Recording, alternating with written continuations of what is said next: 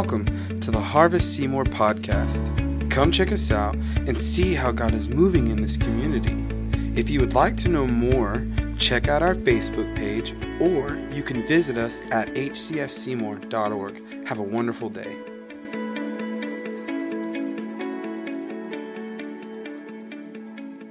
Uh, just just in uh, in brief, I can't get into it too much this morning. But whenever this morning I was talking about a, a shifting of seasons, well, we are on the edge of just really a new season in the Lord altogether. I mean, and I'm not just talking about us locally, I'm talking about the body of Christ at large. And so we're about to move into 20, the year 2020. And um, according, and I don't like spending a lot of times on this kind of thing, uh, but I think it's important for us to get an idea of what the Lord is doing. So the Jewish holiday, uh, uh, New Year's, was just a few weekends ago. The last weekend of uh, of uh, September, it was Rosh Hashanah, the beginning of, of the new season, and so uh, the year five seven eighty according to the Jewish calendar. And and like I say, just hang with me. I'm not going to go here long, but but God is doing something unique in the earth, and you there's not a better time to be alive in the kingdom of God I mean, the what we're going to see God do over the next season of time will blow your mind. I think we'll see some of the greatest acts of the Lord and uh, that that we've ever seen. You know, you know, to see the the way the scriptures read. You know, as the time approaches for His return, things get darker and darker. And sometimes, as believers, we get so consumed with the darkness. But at the same time, what we're going to see is the light's going to get brighter and brighter and brighter.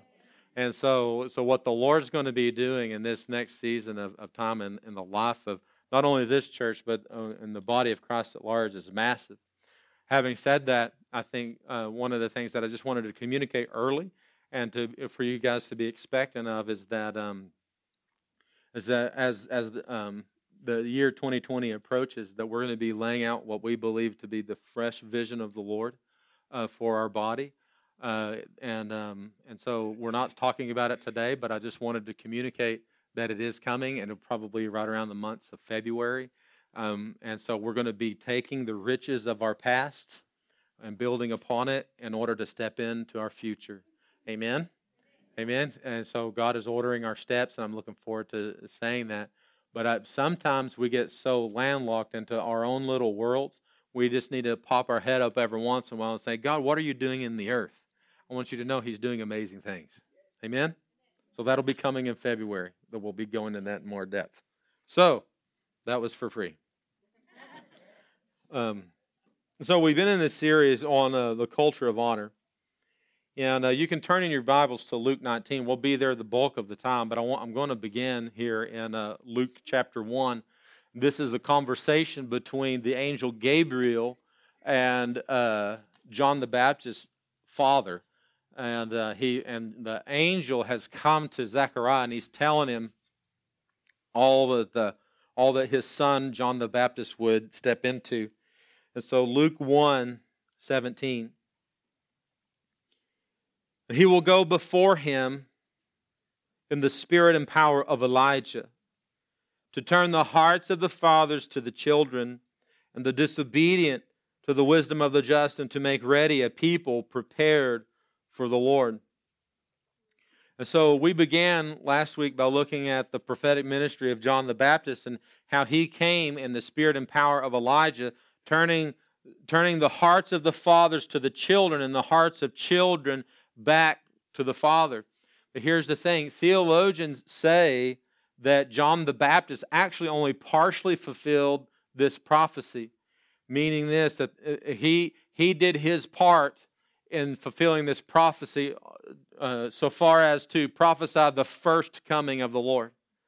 Theologians also agree, though, that, that this spirit and power of Elijah will come upon the church to usher in Jesus' second coming into the earth. Amen. And so, what is this ministry all about? It's the ministry of, of turning the hearts of fathers back to the children, the hearts of children back to the fathers. It's, but it's not just a man thing today, okay? That it involves everyone, that it's this mutual culture of honor, that the honor is not like this one way street, right? It's not, well, he's the boss, I better honor him, I, you know, and he can treat me like a, you know, mis- miserable peon. No, that's not it at all. Actually, what it is, is that the hearts, it's, uh, see, the culture of honor is actually heart to heart. The honor flows from me, honor flows from you. A culture of honor is mutual.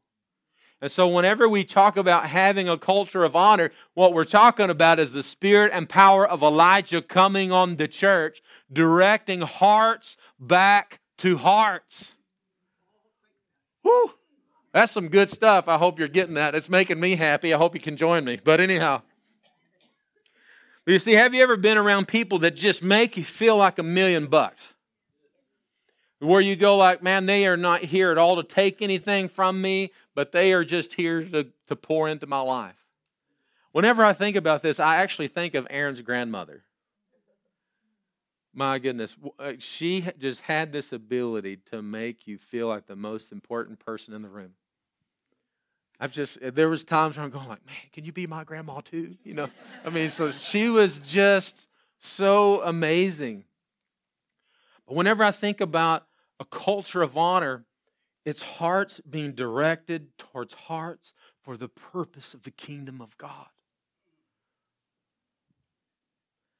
You see, whenever Jesus told us to pray on earth as it is in heaven, and we've talked about this a whole lot over the years, right?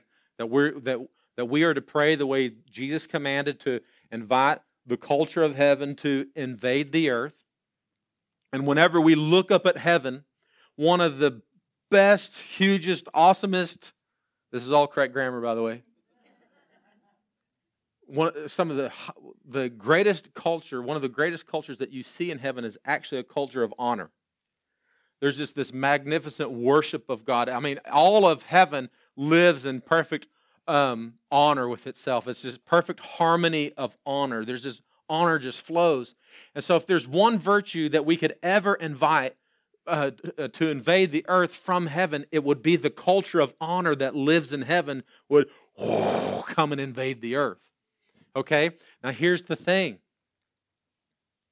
when that culture of honor invades this culture, it affects everything. It affects the way I see you, the way you see me, the way we see God. It affects all of our relationships when we grab hold of this culture of honor. And see, culture, culture is the behaviors and beliefs of a certain group of people. You know, every family has a culture, right? So it's not the way we do things, right? Everybody has a culture. But what if a group of people began to have their behaviors and beliefs shaped by godly honor? That that culture that's in heaven that would invade our hearts so that all the way to the place that it impacts the way that I see everyone and how I treat them. It affects my beliefs and my behaviors. Ramifications are huge. And so, and I gave you four truths last week, and I want to repeat them again because it helps give shape to the whole framework of the series we're going through. But four truths of honor, I'm just going to go real fast here. But honor cherishes the holy. Honor cherishes the holy. And so here's a few things that are called holy the Bible, tithe, people, authority, orphans, widows, your body. There's even moments like baptism, salvation, the preaching of the gospel, communion. All of these things the Bible talks about are holy.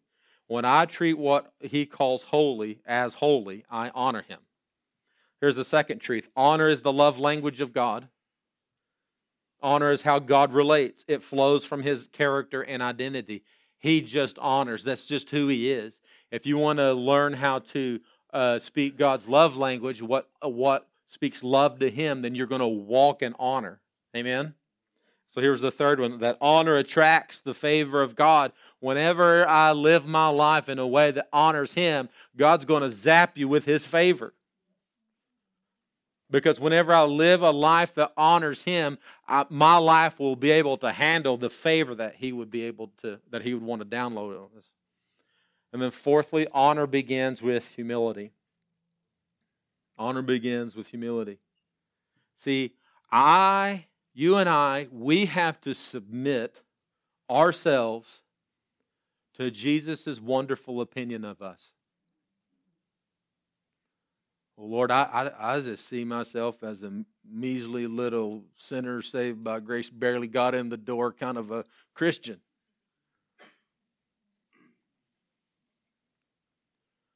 Well, you're gonna you're gonna have to let go of that opinion, and you're gonna have to embrace Jesus' opinion, and His opinion about us is wonderful. Do we have our stuff in our life? Yes. Don't we all? Right? But there's a place in there where we have to submit ourselves, our opinion, to His. And so all of that is review, really fast review, which brings us to today. And the title of today's message is, is I am because He says I am. I am because He says I am. So let's go ahead and look at Hebrews chapter 2, just our opening text, and then I'm going to pray. verse 9, we see Jesus, who is made a little lower than the angels for the suffering of death, crowned him with glory and honor, that he, by the grace of God, might taste death for everyone. So he's tasted death for everyone. The wages of sin is death, right? He's tasted death for everyone. Verse 10, here's the kicker. For it was fitting for him, for whom are all things, and by whom are all things, in bringing many sons to glory. Bringing many sons, sons and daughters, those who had put their faith in the Lord Jesus Christ, that He would bring them to glory. Let's pray. So, Father God, I just ask God right now, man, here in this moment, Lord, that we'd be diligent to lay down our opinions of ourselves God, that you help us to lay down those opinions and take up yours. Father, I just pray, God, let your love, honor, and grace just fill this room, Lord, right now as we unfold your word. And God, I just pray, Father, just for your the grace and momentum of heaven just to enter in right now, God. The joy of your life, God, in Jesus' name. Amen. So check this out when we are growing up, when children are growing up, they're constantly looking to parents or adult figures to figure out who they are. Children, in many ways, are asking the question Tell me who I am. So, in those formative years, a, a child's heart, in many ways, is like a blank canvas waiting for somebody to paint on it an adult of influence, someone that they love. And, and so, and that adult of influence will then paint the picture on the heart of a child to help give them a sense of who they are. In the same way, according to that painting that's being painted on their heart, a child will grow up with a sense of who Jesus is or who he isn't. A child will grow up with a sense of, of like this God, if, if he's even there, he's angry, he's in a bad mood, and he's full of wrath, and he's going to zap me as soon as I step out of line. And so, sadly, many people grow up with that kind of painting being painted on our hearts, unsure of how the of who the Father is, how he sees them, and, and really in many ways, I think for many of us, we are, can be completely unaware that we are, in fact, the glorious children of God. If Christ be in you, then you are a glorious, royal child of God, called to inherit all of the promises of God because all of the promises of God are yes and amen in Christ. Well, Lord, have you seen my credentials? And he goes, Yes, I just see a cross.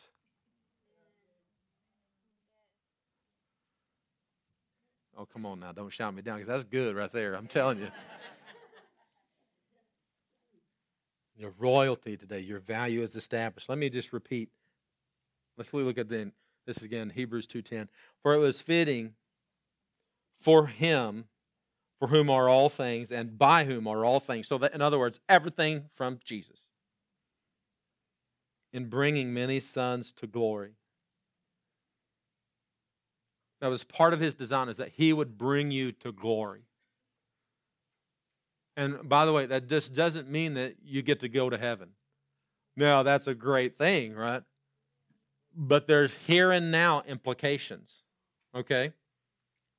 You see, we are really comfortable with the thought of all glory to God and, and not to us. As a matter of fact, we'll sing a song, Not to us be the glory, but to your name. That is a good deal. But Scripture tells a, a pretty deep and compelling story about who we are, that He has brought us to glory, glory as a son. Now, here's the deal. It is obvious that, right? It's obvious that all glory to Him, right? Do we have to debate with that? I mean, that's like, that's Jesus 101, right? That is obvious. But it doesn't mean we have to shame ourselves in order to glorify Him. In other words, I don't have to treat myself like trash in order to glorify Him. See, what happens is if I'm always trashing me, then I'm trashing the one whom He has died to save.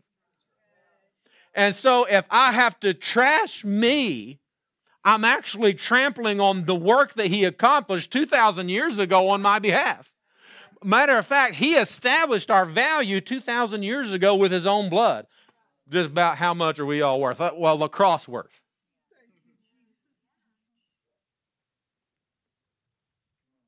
His children, us, his children, have immense value. But the problem is, is we'll look at the picture that's been painted on our hearts We'll look at our past and we'll say, no way. And we're held captive by the painting that lives in our heart. We'll sabotage ourselves because of that painting. Not knowing that our faith in Christ has painted a different reality in our heart. Folks, there is a hidden painting. I'm telling you, there is a Mona Lisa in that heart. And you, you just thought you finger painted this ugly picture of all of your past, but God, through your faith in Christ, has hidden the Mona Lisa in your heart. Whew, that's good. That makes me happy too. So, the word glory that He's brought us into, the root word of glory is this word doxa, which means opinion. The root word of, uh, uh, you know, where we get doxology and all of these things that talk about glory, the root word is doxa, which is opinion. We don't walk in the glory and honor as a son and daughter that Jesus purchased for us because my opinion is different than his. In other words, I put glory on something that he didn't put glory on. See, I put glory on my sin when he put glory on the cross. See, my opinion and my, of myself and others is sabotaging the glory and honor He has given me as a son, sabotaging your identity as a daughter, ladies. My horrible opinions can infect my behaviors and belief about who He says that I am. Yeah, I know God loves me, but there's no way I could ever earn his favor. I, I know God loves me, but there's no way I could ever be really used by him. Yeah, I know that I've been forgiven of all of my sin, but my life in Jesus will be fairly limited because I'm not really qualified. That's a different gospel.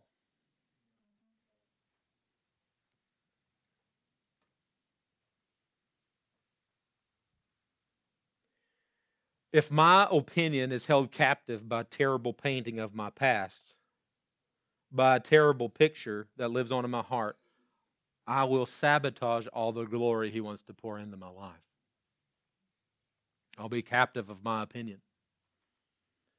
Second, this is not in the notes, but Second Corinthians chapter 10, verses 3 through 5 says this that we are to take every uh, lofty thought that's raised up against the knowledge of God, we are to take it captive and make it obedient to Christ.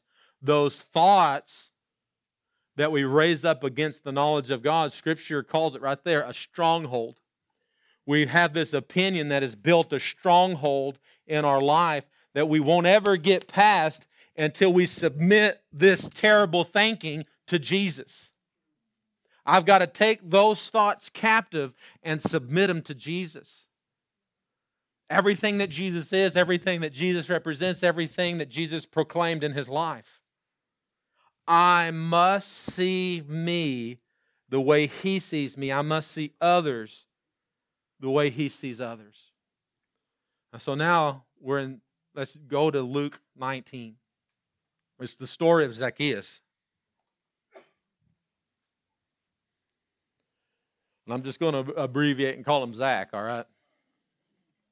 May not help you, but it helps me uh, in my verb, my word count. So, right, or something like that. I don't know.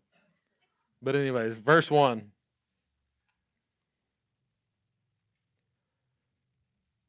Then Jesus entered and passed through Jericho. Now, behold, there was a man named Zacchaeus, who was a chief tax collector, and he was rich. And he sought to see who Jesus was, but could not because of the crowd, for he was short of stature. Everybody knows the song, right? Or some of us do who went grew up going to vacation Bible school. But uh but Zach, he was a tax collector and he was and so and, I, and so like sometimes we'll sing a song and we'll forget about the reality that was going on here.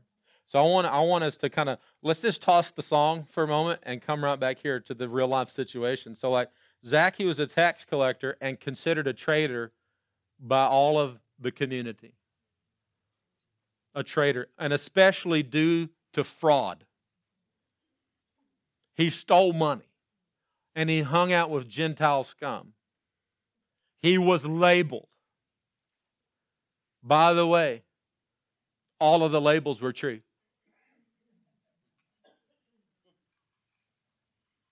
Verse 4. So he ran ahead and climbed up into a sycamore tree to see him, for he was going to pass that way. That just toss the song, toss the song. Anyways. And when Jesus came to the place, he looked up and saw him and said to him, Zacchaeus, make haste and come down, for today I must stay at your house. So he made haste and came down and received him joyfully. But when they saw it, they all complained, saying, He has gone to be a guest with a man, with that man who is a sinner. And so Zach, the traitor, labeled by facts, is seen by Jesus. And Jesus says, Come. Zach comes running, begins to make his way beyond the crowd.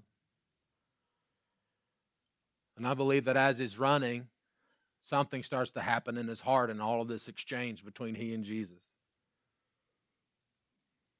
The call of Jesus beckoned him, the call of Jesus pulled him beyond the crowd, pulled him beyond his own opinion, pulled him beyond the opinions of others. And I can imagine that as he was bobbing and weaving through that crowd, that all these little voices going, man, who does he think he is?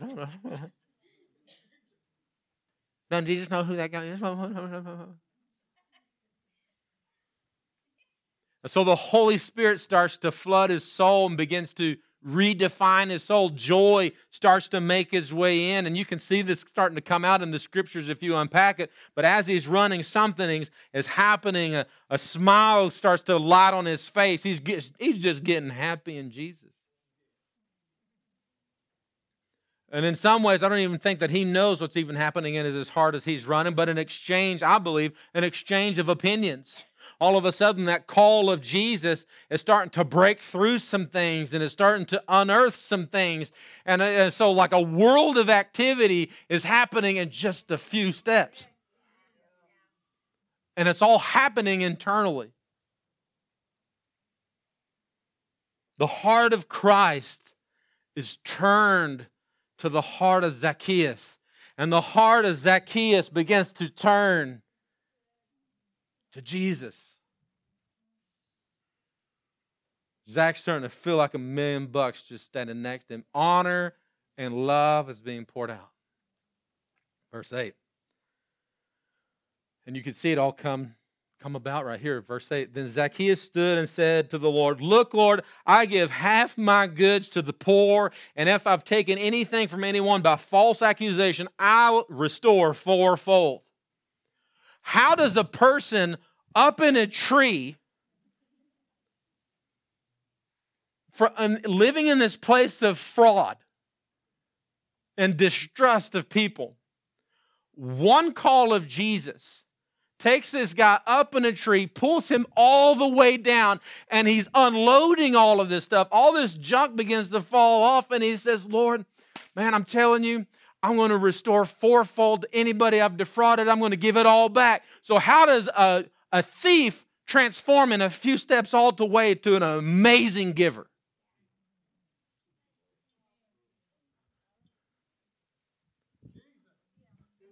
And he's just jogging. Jogging transforms my life, but it's not usually good. But, anyways. Zach is running to him and he trades all of opinions. He's captive of no one's opinion. This former man of greed and fraud becomes a dramatic giver. And suddenly he's a source of blessing to the entire community. The people that he left destitute See, sometimes we forget about the story within the story. There were people in that crowd that day that were poor and struggling, could not eat because of how this man had impacted their lives.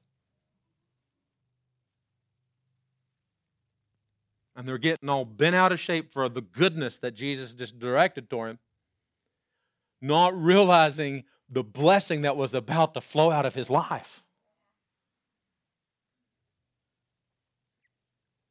See, when we have an opinion different than Jesus is about a person, we actually put a lid on that person. We put a lid on that person that he's not. It's just like there's this wall that this this invisible lid that, that they'll never rise above. Our judgments have terrible supernatural power. That we put lids on people that Jesus is not. Now here's the deal. I'm not talking about let me just give this disclaimer. I'm not talking about denying the facts to put yourself in harm's way. I'm not saying that. I'm not talking about making a deal with a foolish person who's not trustworthy. I'm not talking about any of that. I'm not talking about any of that kind of stuff. There's a difference between removing judgments and whether or not I'll give person my trust. Okay? Okay, does that make sense? I can speak blessing and life, and I can be a prophet in someone's life. I can prophesy the will of God into someone's life, but I don't have to go into business with them. Make sense? Here's the deal when I walk in honor, I join Christ in lifting lids off the heads of people. And whenever I lift those lids and I begin to prophesy the opinion of Jesus over people, it's like I create open space over their head. And whenever that open space is there, then all of a sudden people get in contact with Jesus and his will for us, just like Zacchaeus. Jesus, see, he with through his call, he removed the lid. And he removes the lid, and Zacchaeus rises up and becomes this amazing giver, a source of blessing to the entire city. Verse 9. And Jesus said to him, Today salvation has come to this house, because he also is the son of Abraham. Say, son of Abraham. He's the son of Abraham. For the Son of Man has come to seek and say and to save that which was lost. Salvation came to his house. He was, he was a son of Abraham. I'm going to tell you that is a loaded, loaded phrase. What was said of Abraham is that he be, whenever he heard God, he believed God, and it was reckoned unto him as righteousness. And so here's the deal this son of Abraham, Zacchaeus, okay, he hears the call of Jesus. And then as soon as he responds, as soon as that amen rose up in his heart, Jesus, boom, imputed righteousness to him. I'm telling you, he changed the opinion. He downloaded the opinion of heaven right into his life. He says that everybody else calls him uh, thief. Everyone else calls him fraud. Everyone else has all this negative opinion. But then Jesus, when he responds to the call, Jesus imputes, boom, righteousness to him. How long did that take? About a jog's worth.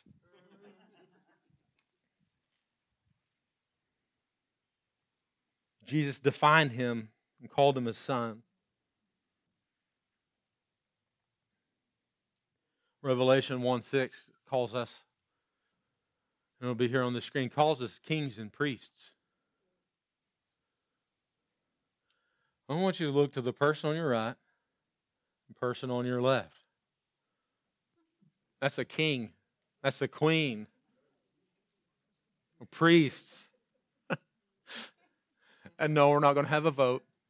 You know. but because of Christ in you and the amazing power of his salvation.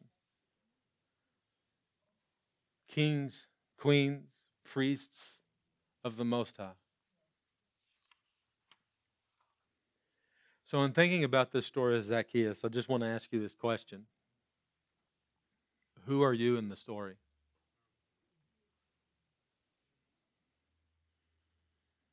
Are you Zach? Do you struggle with how you see yourself? Are you captive of the painting that happened years and years ago in your heart? Are you captive of the past? Are you captive of hurts? Are you captive of wounds? Are you, are you captive of failures? What, what would it be for you today for you to, by faith, make a trade? That you would give him your opinion of yourself to Him and then take up His opinion of you? What would it be for you just to finally, finally, finally believe what Jesus says about you?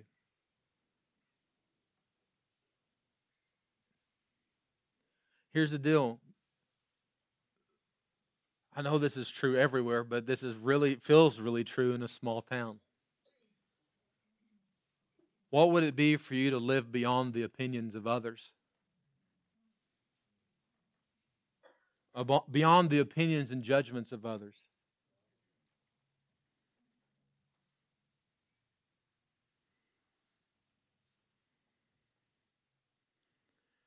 Man, what if we were to begin to agree with Jesus? I want you to know today if your past if you're like Zach today, if your past and your shortcomings are plaguing your life, I want you to know that you can be free today. You can respond to the call of Jesus and just come jogging.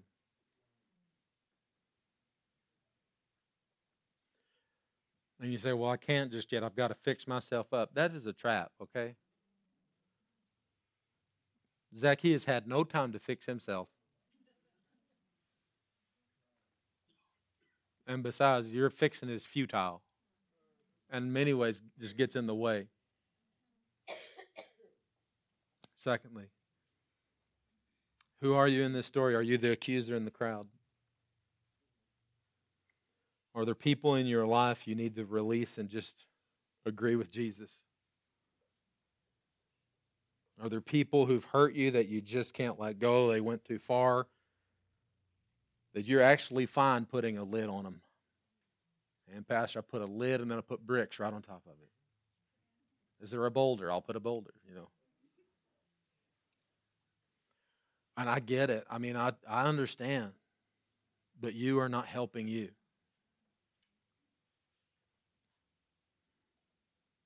See, Jesus put this price tag. He made this really huge. He says, How can I forgive? I says, I won't forgive you unless you forgive others. That's a massive price tag. See, here's the thing. He says, if if if you he says, I will not forgive unless you forgive. Did you know that that's that's actually something to help you? That forgiveness is for you. It's for the healing of your own heart. Here's the deal you may not ever want to restart a relationship with that person. That would be the spirit of wisdom. That boy, he crazy, you know. But if you don't forgive, you allow the enemy to paint a picture in your heart of your reality.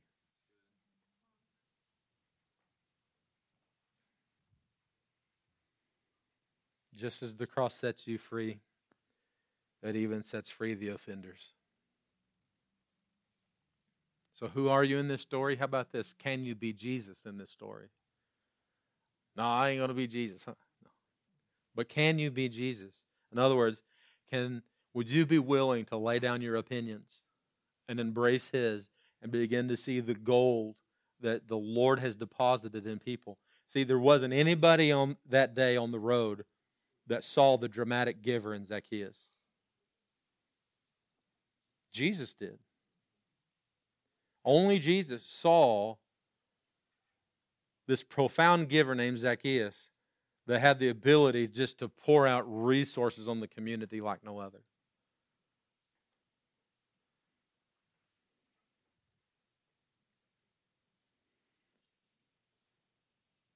what would it be when if what if what if our prayer times were consumed with instead of God make them pay, God get them.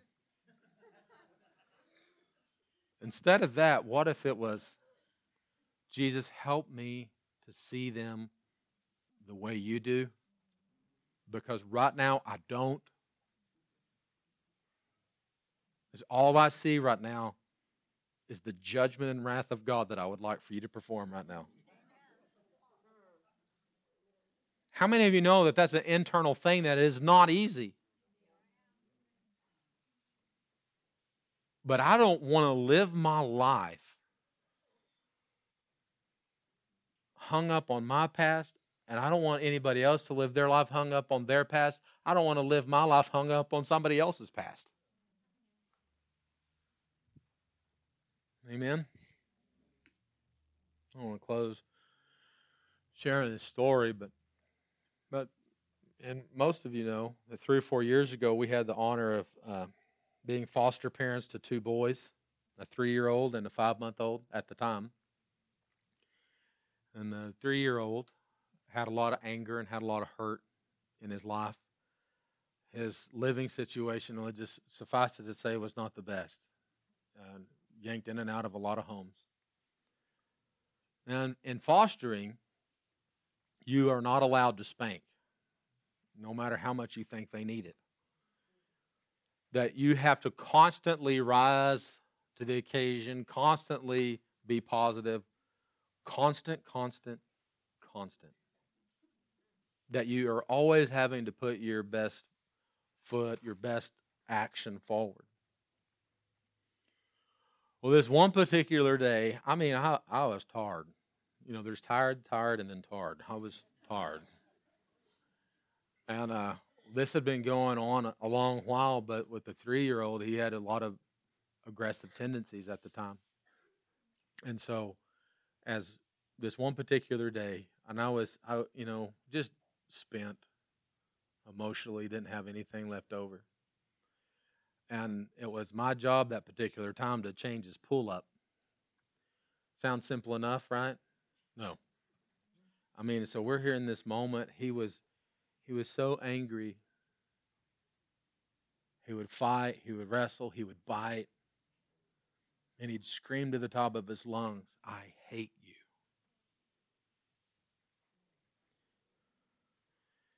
And so in this in all of his declarations of how much he hates me, I picked him up in my arms and I just told him, I'm going to take care of you.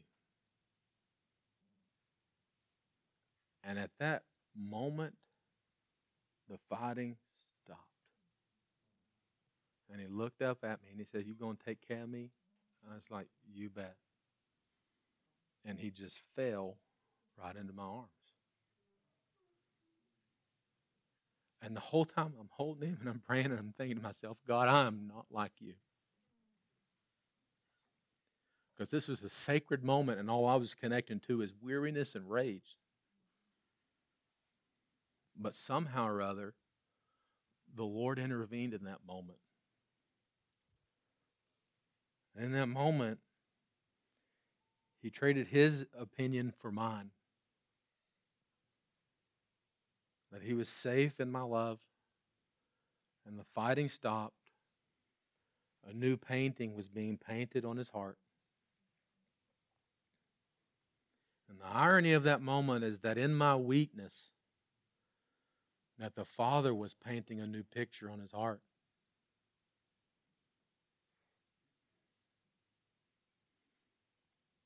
In many ways, I think we find ourselves fighting with the opinion of the Father resisting who he says that we are. On these old paintings, the time gone by of just stuff, they seem too powerful.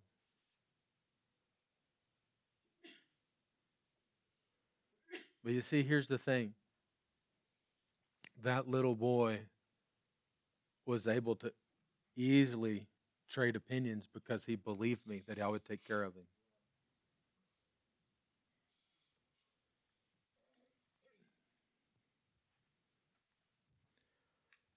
You're in a really safe place and you can trade your opinion for his.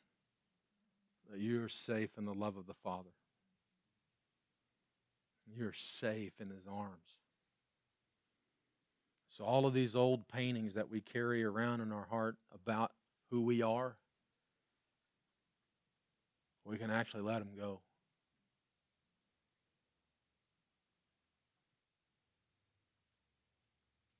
Our pasts are not too powerful for Jesus.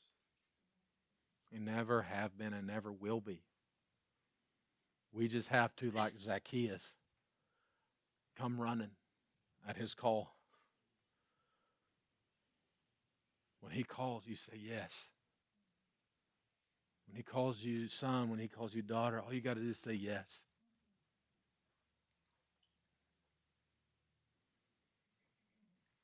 Are you willing to trade your opinions today? Opinions of yourself? Opinions of others? It's been sabotaging you. I really think there's three areas that um, the Lord wants to deal with, and that is this freedom from past paintings, and then releasing of judgments. But I also feel like there needs to be an impartation of the Jesus' opinion. Does that make sense? So if everyone just bow your head and close your eyes and put your hand on your heart.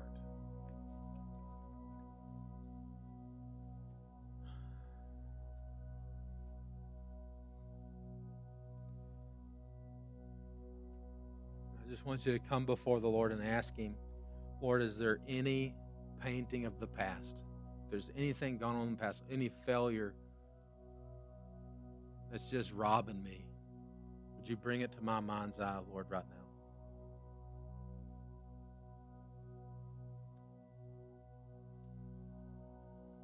Is there any pain of the past?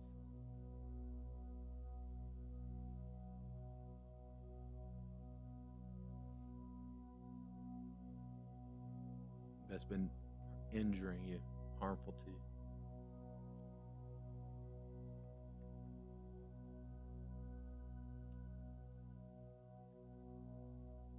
And so, as soon as you get that picture in your mind, I want you to take your hand off of your heart, and then I want you to put it in the air. If you got if you've got a picture clear in your mind of the, what that past thing is, take your hand off of your heart and just lift your hand, just so I know where you're at.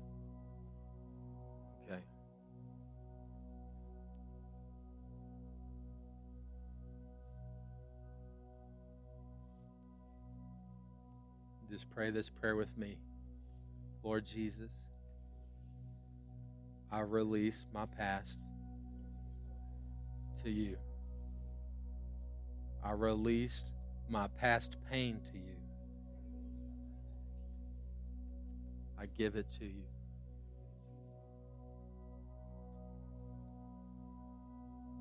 This negative opinion I have of myself, I give it to you now.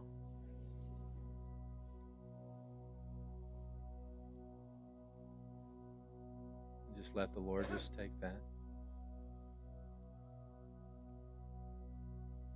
And put your hand back on your heart now. Lord Jesus, I embrace your opinion of me. I embrace, Lord Jesus, the truth of what you say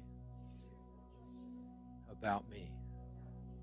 Open my eyes and open my eyes again that I may see the glory that you have called me to. Amen. If our altar team would come right now.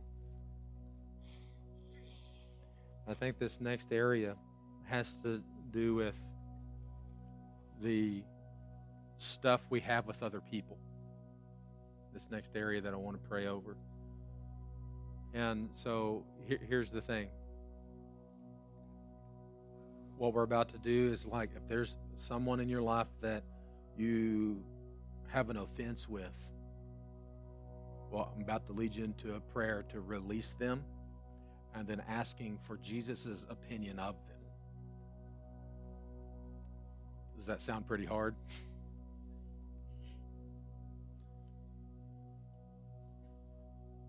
Only by the cross, right? And so if I want you to just take a moment and just picture that person in your mind. If you have someone that has offended you, just bring that person to your mind's eye.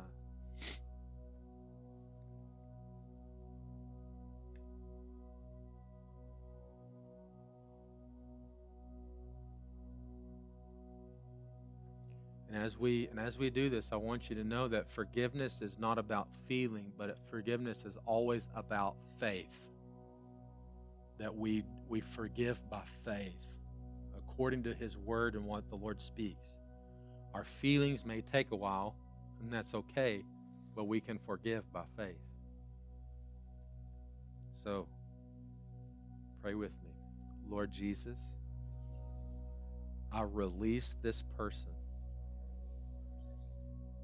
I forgive them of their hurts, their wrongdoing, their words, and their actions, their lies, their deceit, their theft, their pain, their hurt. I forgive and release them now. Just hold that thought for a moment.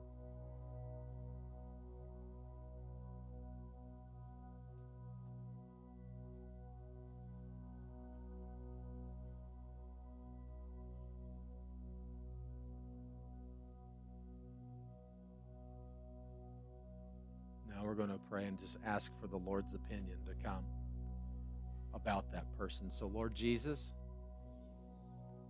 help me to see that person with your eyes and with your love and forgiveness. And just hold that thought right now.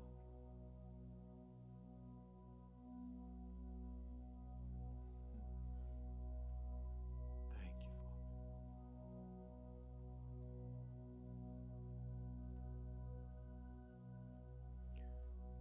Lord Jesus, from this point forward, give me the grace and ability to see with your eyes the greatness you put in people, the gold you put in people.